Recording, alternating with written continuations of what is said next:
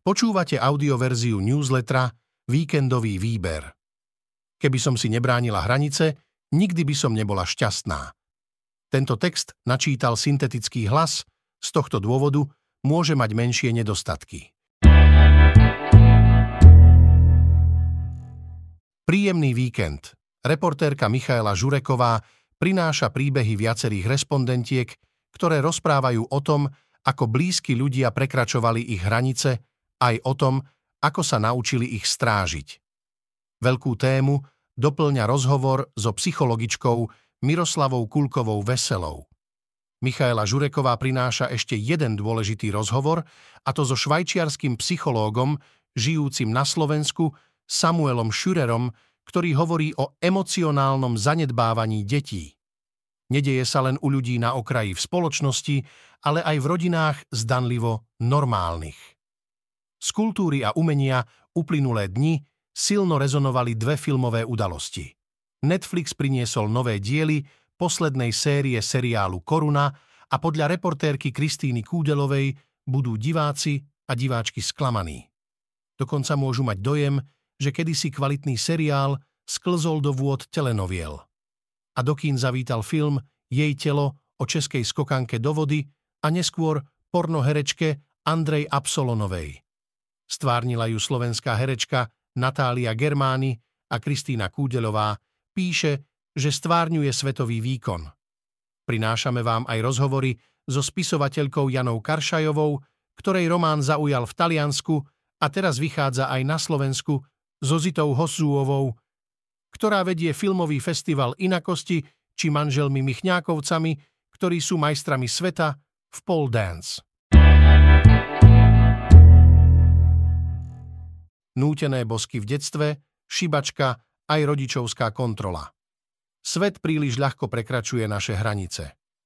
Existenciu hraníc som si začala uvedomovať veľmi skoro, no paradoxne na iných ľuďoch, najmä deťoch v škole a škôlke, kde som bola svetkyňou šikanovania. Ten pohľad pre mňa nebol príjemný a mala som prirodzenú potrebu sa ich zastávať. Spätne predpokladám, že som potrebovala, aby sa niekto zastal mňa keďže moje hranice boli často prekračované v rodine, hovorí Zuzana Pavlínová. Postaviť sa za seba však dlho nevedela a to, že je to dôležité aj pre ňu, pochopila až po 20 Pomohli jej seba rozvojové a psychologické knihy, ale predovšetkým terapia. Zastať si svoje hranice, vymedziť sa a necítiť sa, preto previnilo je niečo, k čomu len málo koho z nás vedú. Ide pritom o seba obranu vlastného ja tela, hodnôt či preferencií a ide o zručnosť, ktorú v živote potrebuje každý.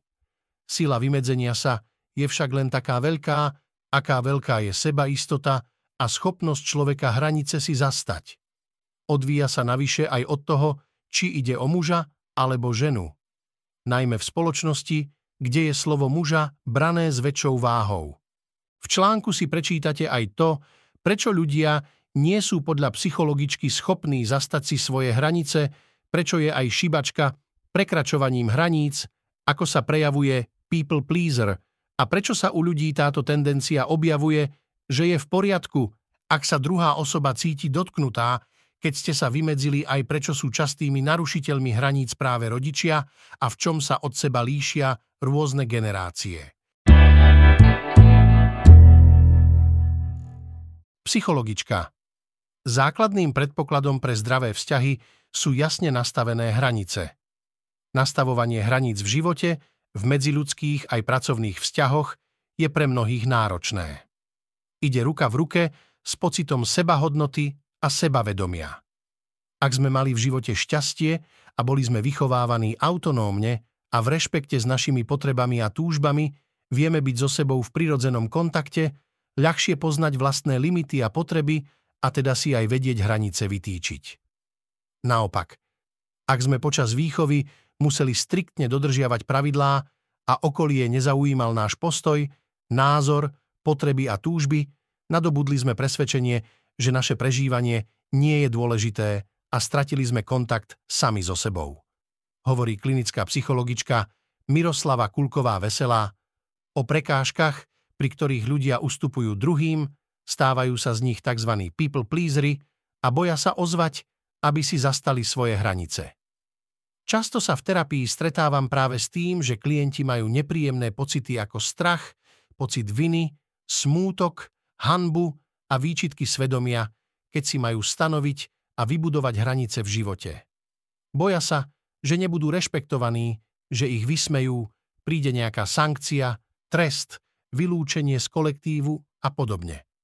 Začiatky sú vždy najťažšie a negatívne pocity sú úplne bežnou súčasťou procesu, netreba sa ich báť, postupne vymiznú, vraví. Keď nemohla vyhrať v bazéne, vyhrala v porne. Špičková česká skokanka robila s telom, čo mohla. Na milimeter presne upraví obraz, ktorý na stene vysel trochu nakrivo. Nakrmi rybičky, potom sa na gauči pohodlne usadí tak, aby na ne videla a s chuťou siahne do misky s pukancami. Andrea Absolonová je vo svojom prvom vlastnom byte a konečne cíti pohodu, akú nikdy nemala. Oddychuje.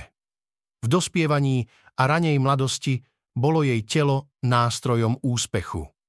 Aj vďaka absolútnej disciplíne pri tréningoch a prísnou kontrolou príjmu kalórií sa stala v Česku národnou šampiónkou v skokoch do vody a v lete 1996 ju čakala cesta na Olympiádu v Atlante. Preťažený organizmus sa jej však v tej najmenej vhodnej chvíli vzpriečil. Je zázrak, že vôbec chodíte vravel jej po úraze lekár. Jeho presvedčenie, že do bazéna sa už nevráti, ju nezastavil nadlho, rýchlo si našla inú oblasť, v ktorej chcela vyniknúť. Na tom obraze, ktorý jej vysel v izbe, bola ona sama. Vyobrazená v jednej zo svojich slávnych úloh, ktoré odohrala v pornofilmoch. Jej kniha nadchla Talianov. Mlčanie považovali za prejav dysfunkčnej rodiny. Po 20 rokoch života v Taliansku napísala román Zamatový rozvod, ktorý hovorí o rozpade manželstva na pozadí rozdelenia Československa. Kniha sa bezprostredne po vydaní dostala medzi finalistov prestížnej súťaže, literárnej súťaže Strega a stretla sa s veľkým čitateľským záujmom u talianského publika. Taliani sú veľmi spätí so svojimi koreňmi, vnímajú svoje teritorium, svoju komunitu a opustiť toto je nesmierne zložité. Už len odísť z jedného regiónu do druhého sa tu vníma ako odísť do iného štátu. Opustiť rodinu je ťažko predstaviteľné a to, čo som opísala ja, vnímali ako dysfunkčnú rodinu. Vraví Jana Karšajová. Jej kniha prednedávnom vyšla v slovenskom preklade. V rozhovore sa dočítate, prečo začala písať až vo vyššom veku a ako vnímala svoj rýchly úspech na literárnej scéne, ako vníma talianské publikum literatúru a prečo knihu zo Slovenska považovali za exotickú, prečo považujú rodinu, v ktorej sa mlčí, za dysfunkčnú, aj aké predsudky majú Taliani voči ženám z východnej Európy. Odborník Mnoho násilia a ubližovania deťom sa deje aj v tzv. normálnych rodinách. Niektorí rodičia ubližujú svojim deťom pre vlastné potešenie. Dôvodom môže byť psychická porucha alebo porucha osobnosti, akou je narcizmus. Mnohí, ktorí páchajú psychické alebo emocionálne násilie a zanedbávanie voči svojim potomkom, však konajú v dobrej viere, že konajú správne. Samuel Schürer psychologický poradca, lektor a zakladateľ organizácie EPAO, ktorá bojuje proti emocionálnemu a psychickému násiliu na deťoch. Tvrdí, že dôležité je, čo sa stane potom, keď si človek svoje konanie uvedomí. Ako z toho dieťaťu pomôže sa dostať? Porozpráva sa s ním, vysvetlí svoje správanie a prizná, že urobil chybu, alebo to zametie pod koberec? Schürer ktorý pochádza zo Švajčiarska a už 12 rokov žije na Slovensku, hovorí, že hoci je foriem emocionálneho a psychického násilia na deťoch veľa, na Slovensku je veľmi častá, najmä konštantná kritika a nadmerná kontrola. Hlavným indikátorom toho, že rodič veci robí dobre, je podľa neho to, že má šťastné dieťa, ktoré má rado život s radosťou vstáva do nového dňa, je zvedavé, chce preskúmavať svet a učiť sa veci. A ešte je tu jeden zásadný bod, nemá strach zo svojich rodičov. V rozhovore si prečítate aj to, prečo niektorí rodičia emocionálne ubližujú svojim deťom, ako sa prejavuje emocionálne a psychické násilie, v čom majú výhodu deti, ktoré vyrastali v ťažkých podmienkach, oproti tým z funkčných rodín, ako sa emocionálne a psychické zanedbávanie či týranie odrážajú v neskorších vzťahoch. nezrelý muž pod vplyvom otca. Fanúšikovia Diany budú nešťastní, keď uvidia, prečo zahynula. Kedysi bol jeden skvelý seriál, volal sa Koruna a bol o britskej kráľovskej rodine. Pomerne veľa si toho vymyslel, to je pravda. No všetky postavy boli hodné veľkého filmového príbehu. Rozpitvali sa ich intímne vzťahy, povaha aj psychika a popri tom sa rozkryl politický a spoločenský kontext, ako keby šlo súčasne o historickú drámu. Od roku 2016, keď prišiel Netflix s prvou sezónou, kráľovná Alžbeta usadla na trón, prekonala svoju nevzdelanosť, vyrovnala sa s neverou manžela a naplňajúc všetky štátnické povinnosti, v podstate zničila šťastie svojej sestry i zdravý vývoj svojich detí. To, čo Netflix tentoraz priniesol, im navodí dojem, že zrejme prepli na nejaký iný kanál alebo inú platformu, kde sa nepremietajú špičkové seriály, ale lacné telenovely. Majstri sveta v pole dance. Po dvoch minútach chce človek zomrieť. Posledná je kritická. Niekto by povedal, že je to tanec pri tyči. A mnohí si pritom predstavujú iba erotické pohyby v striptízových kluboch. Pritom za uplynulých 20 rokov prešiel pole dance obrovský kus cesty. Z niekdajšieho tanca plodnosti je od konca roku 2017 oficiálne uznaný šport. Práve to je podľa mňa na pole dance pekné a zaujímavé, spája v sebe športovú aj estetickú stránku, tvrdí Michaela Michláková, ktorá vedie aj kurzy pre verejnosť. Ľudia sú vždy na prvej hodine prekvapení, že to nie je také jednoduché. Najčastejšie ich prekvapí to, že tyč sa šmíka. Na prvej hodine im často chýba aj sila, preto sa často vyhovárajú na to, že sa im potia ruky. Tomuto športu sa venuje aj s manželom, ktorý bol v minulosti elitným gymnastom. Skvelého pole dancera spoznáš nie podľa toho, že nejaký prvok urobí, ale najmä podľa toho, ako ho urobí, hovorí Slavomír Michvák. Úspešná dvojica získala v tomto roku na majstrovstvách sveta World Pole and Aerial Championship zlatú medailu.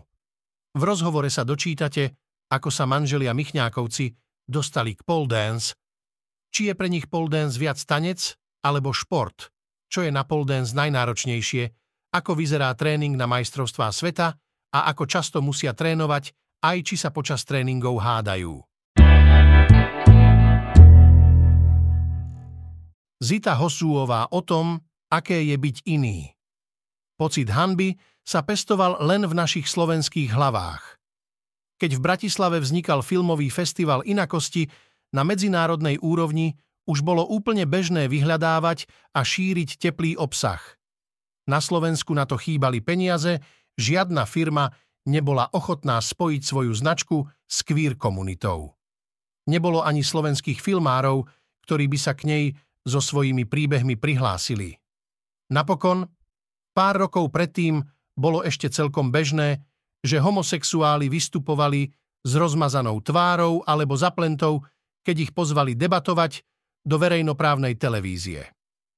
Našťastie mala som dostatok zdravého rozumu a pudu seba záchovy, aby som podobným reláciám nevenovala svoju pozornosť, hovorí Zita Hozzuová, ktorá festival od roku 2011 vedie. Dodnes si vie živo vybaviť, s akou eufóriou prvé ročníky vznikali, ako pri ňom mnohí jej priatelia a kolegovia prešli verejným coming outom a zažili pritom pocit oslobodenia. Priznáva však, že počase sa jej pocit eufórie vyčerpal a postupne opustila aj presvedčenie, že takýto festival má byť apolitický. Myslí si, že v spoločnosti kde sa organizuje referendum za rodinu, kde sa vraždí na ulici a kde sa červené tangáče stávajú zdrojom opovrhnutia a výsmechu, niečo také nie je možné. V rozhovore sa dočítate, voči čomu je ako členka LGBTI plus komunity odolná a voči čomu už nie, ako pôsobí na mladých ľudí, keď im spoločnosť podsúva, že sú chorí, ktorí herci sa postavili za filmový festival inakosti a podporili ho, ako sa v začiatkoch festivalu zháňali filmy s teplým obsahom, ako vidí možnosti, že filmový festival inakosti politická moc zakáže. Poznámka pre poslucháčov. Všetky odporúčané texty nájdete v popise tohto audia alebo v článku. Počúvali ste audioverziu víkendového výberu denníka SME.